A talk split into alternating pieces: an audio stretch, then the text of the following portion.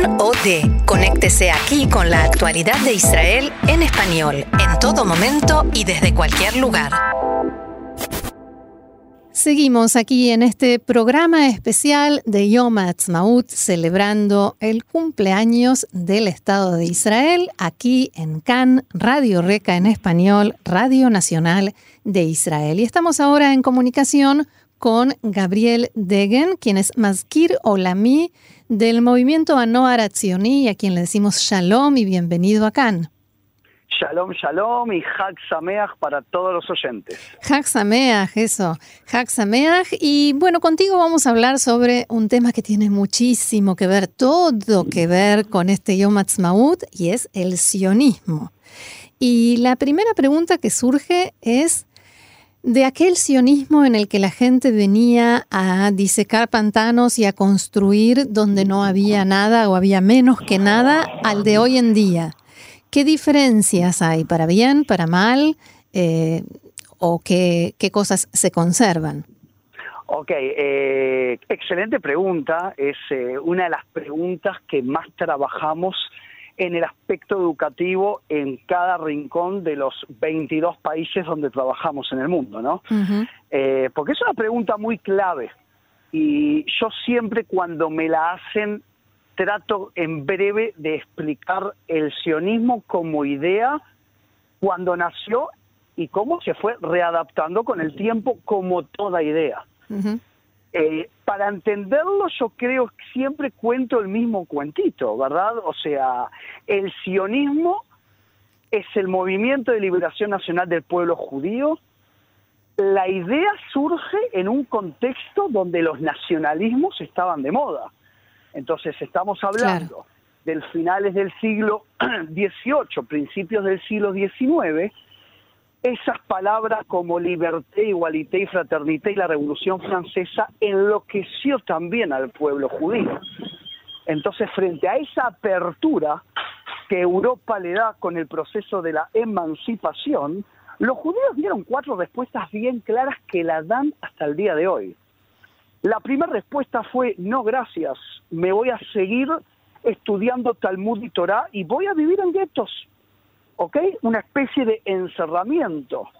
La segunda respuesta, que hasta el día de hoy es una de las más fuertes, lamentablemente, es aceptar esa apertura y no ser más judío, ser un francés como cualquier otro, vamos a decir así, vamos a tomar el ejemplo de Francia. Sí. Y a eso nosotros lo llamamos la asimilación.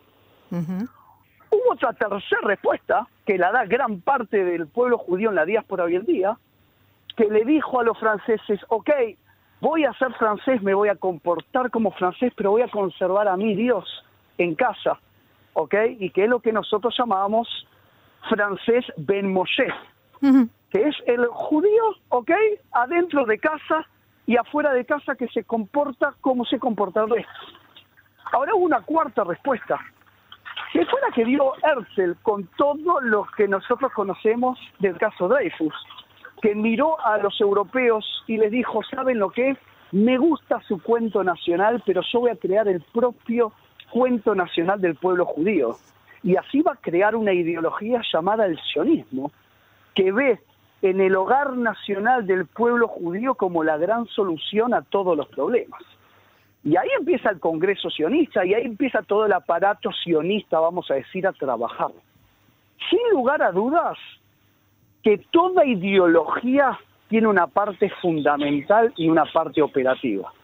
Entonces, frente a tu pregunta, es importante explicarlo porque la parte operativa del sionismo es la que se fue adaptando a las nuevas circunstancias. A ver, si te entiendo bien, la idea quedó, la, la base está, como decía alguien hace muchos años, pero lo que cambia es la forma.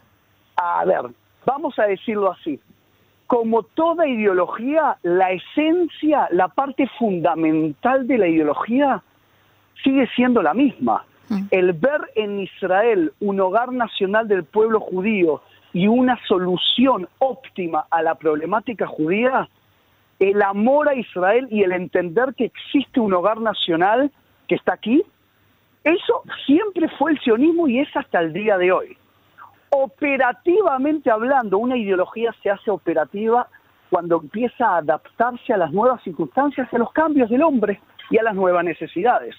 Entonces, la primera gran necesidad, como tú lo dijiste, fue crear el Estado. Aquí estaba el mandato británico y una vez que elegimos que es la tierra Israel, que es la tierra histórica, que es el escenario donde se escribió la rica historia del pueblo judío, una vez que elegimos la tierra de Israel, teníamos que venir a concretar el sueño, a disecar pantanos, como tú dijiste, a levantar kibutzim, moshavim y shubim, ciudades, luchar las guerras. Y bueno, y el Estado se creó. Entonces acá viene la pregunta y acá viene el gran desafío. Ok, si el Estado se creó, ¿qué, pasa hoy en el claro, ¿qué es ahora el sionismo? Claro, entonces yo lo que trato de explicar es que en la parte operativa, el sionismo hoy es seguir creyendo en la esencia del sionismo, pero ha cambiado. Entonces, si tú me preguntas a mí, hoy en día yo miro que la mitad del pueblo judío, un poquito menos, sigue viviendo fuera de Israel. Entonces, si preguntabas hace 50 años atrás si tú eres sionista o no, a mí me parece que la respuesta estaba si vivís en Israel o no. Hoy en día, yo que trabajo con el pueblo judío, les explico, si Medinat Israel es parte de tu cultura judía, para mí vos sos sionista. Si vos sabés, no importa en qué parte del lugar estás, que tu casa, tu hogar nacional no está ahí donde vos vivís y está allá, y es parte del día a día tuyo como judío, yo te defino como sionista. Sigo pensando que el punto más alto de la ideología es la Shamat Smith y es el venir a vivir a Israel.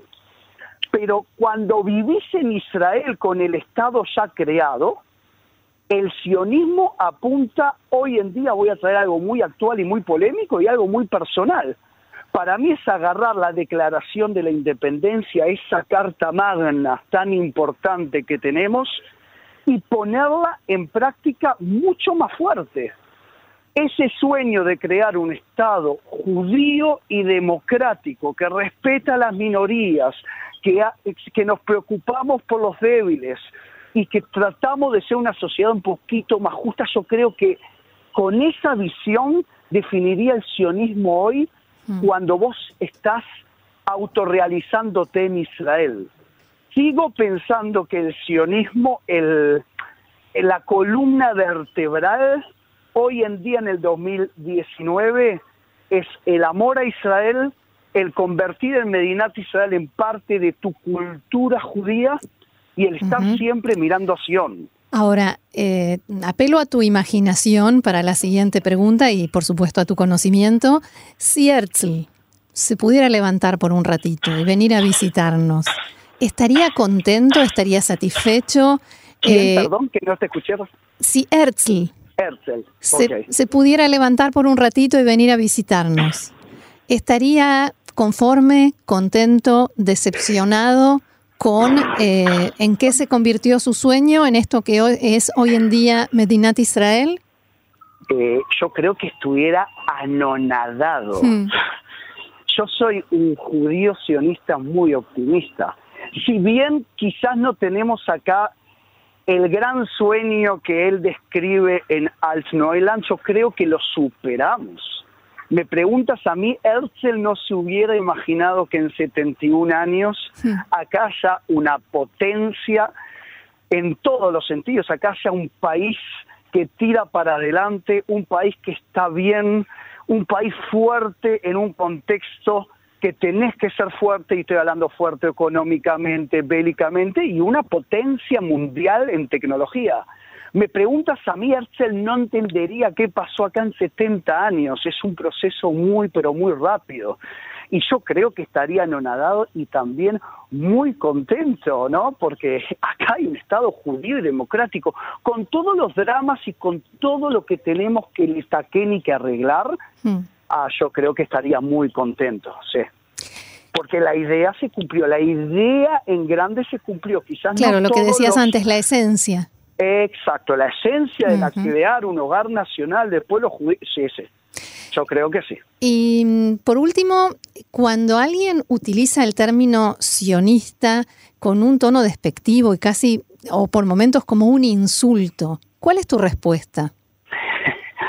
eh, mira, eh, hay a veces que los propios judíos decir sionista, algunos de ellos, eh, lamentablemente, la palabra les... Eh, les da vergüenza.